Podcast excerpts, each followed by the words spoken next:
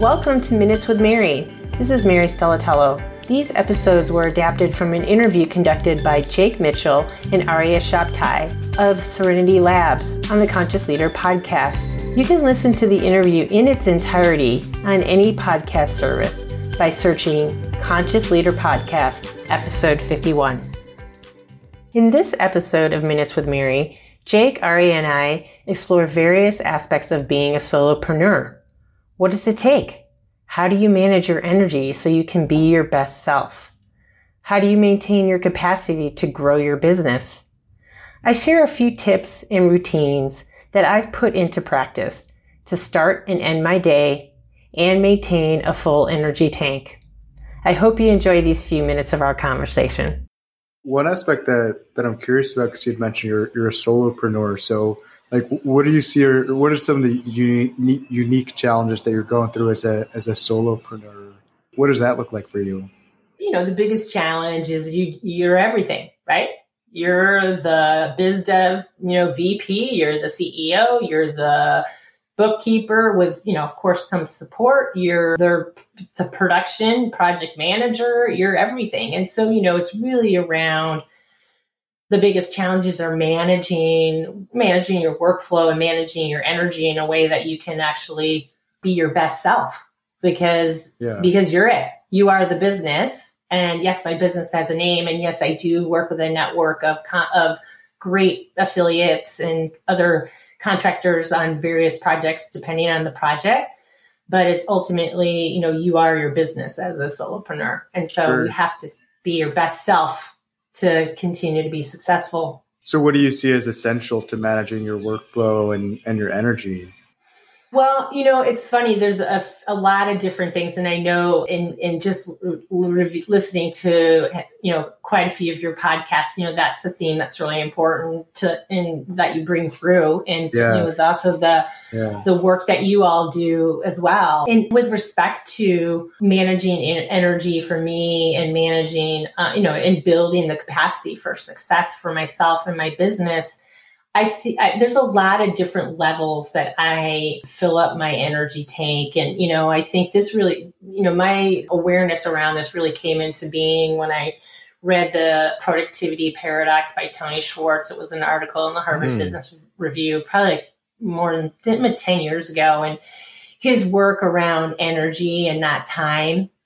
And really, it's not about time management, it's about energy management and those mm. things and knowing what those things are that put energy in your tank you have to be paying attention to and making sure that yeah. you are doing those things 100% um, i know what that is for me you know i need to be exercising on a regular basis. I need to be getting outside, um, you know, on a regular basis. You know, as a coach, you have to be present for your clients. So mindfulness and just prior to, you know, any, every coaching call I have, it's like, you know, the three breaths that we did to, to focus in for today. I do that every time that I'm with a coaching client. So, mm. you know, there's many things that I do to fill in the uh, fill up the tank, and then there's sometimes where I feel like I'm really out of gas, and I I need to like totally unplug and just you know have days where I am not working, and so I will do,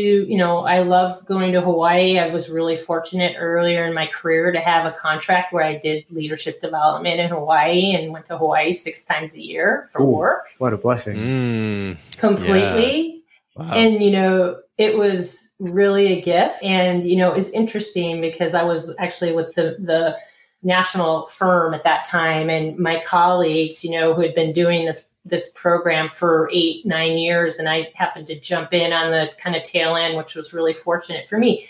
But they had been going to Hawaii so many times, they would just fly. I was living in California at the time, and they would just fly in, do our thing, and fly out. And, you know, I made a commitment to myself when I first had the opportunity to do that, that no matter what, I would get in the water and every time that I went on that trip. And, you know, let me tell you, at first it was like, of course. And then, you know, as the grind starts happening and, you know, oh, I just got to do a little work. And it was like, nope, I always made that commitment to myself, whether it was just 15 minutes that I would get in the water because it's so, it's so important for, for me to have to experience that flow of being in the water. And I'm really not a water person. I like being in the water, but I'm not like a big swimmer. Mm. I like just being in the water.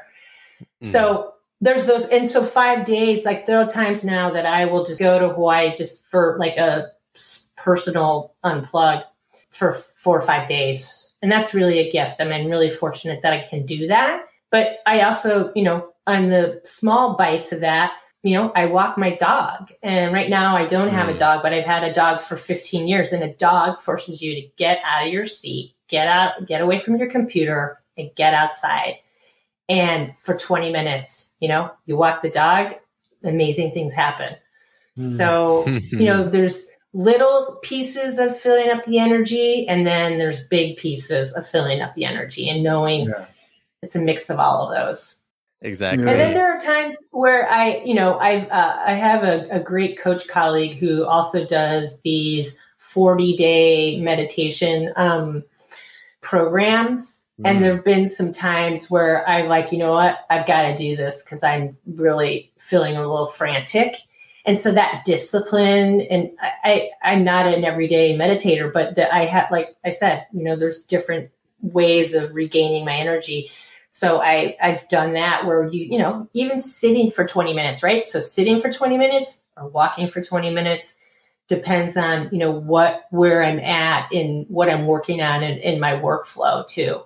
One aspect that uh, that also when we talk about energy and, and workflow that I, I, find comes up in a lot of conversations that I've been having recently with uh, with entrepreneurs is this idea of you know how we turn on and how we turn off at the end of the day.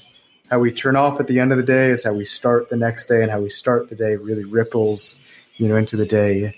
Um, so for anyone who's listening, you know what, what tips or you know what do you do or, or suggest you know when, when you're working with clients about you know, whether it's morning routines or shutdown routines, um, and, and, how that kind of impacts our, our energy and, and our workflow. I think it's customized to each person and what kind of person, you know, what how their brain is wired. I mean, there certainly is neuroscience that uh, it, you know that can provide background information and actually data around getting away from your screen within an hour, you know, an hour before you go to bed, like shut it down, like no screens in your in your bedroom. Um, and Super I'm really important, yeah. Yeah, I'm really disciplined about the no screens in my bedroom. My phone charges in the kitchen. I do not right. pick up my phone, and I don't pick up my phone until actually after I eat breakfast. So that's I'm, great. You know, I eat breakfast. I read the newspaper, like hard paper, Yes, we still get one of those on our on our driveway.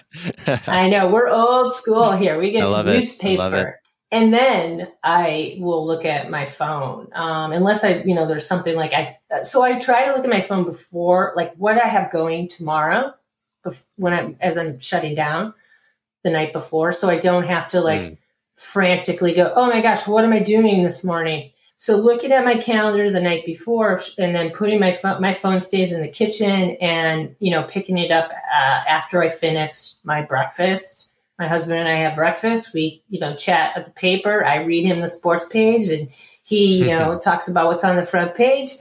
And, and, you know, that's how I try to, you know, how I, I works for me to sort of start and end my day uh, you know, I know when I'm really when I'm overworked and I'm working late into the night, that has an you know it has an impact, and that's that challenge around being a solopreneur and you know trying to balance and do too much based on time frame and you know bandwidth.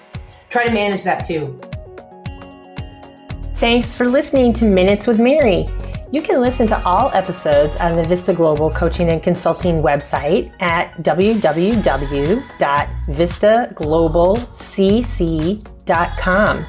If you like what you hear, let's connect on Twitter at Vista Global Mary. You can learn more about all the programs and services Vista Global offers to create the world we want to live in by going to our website at www.vistaglobalcc.com.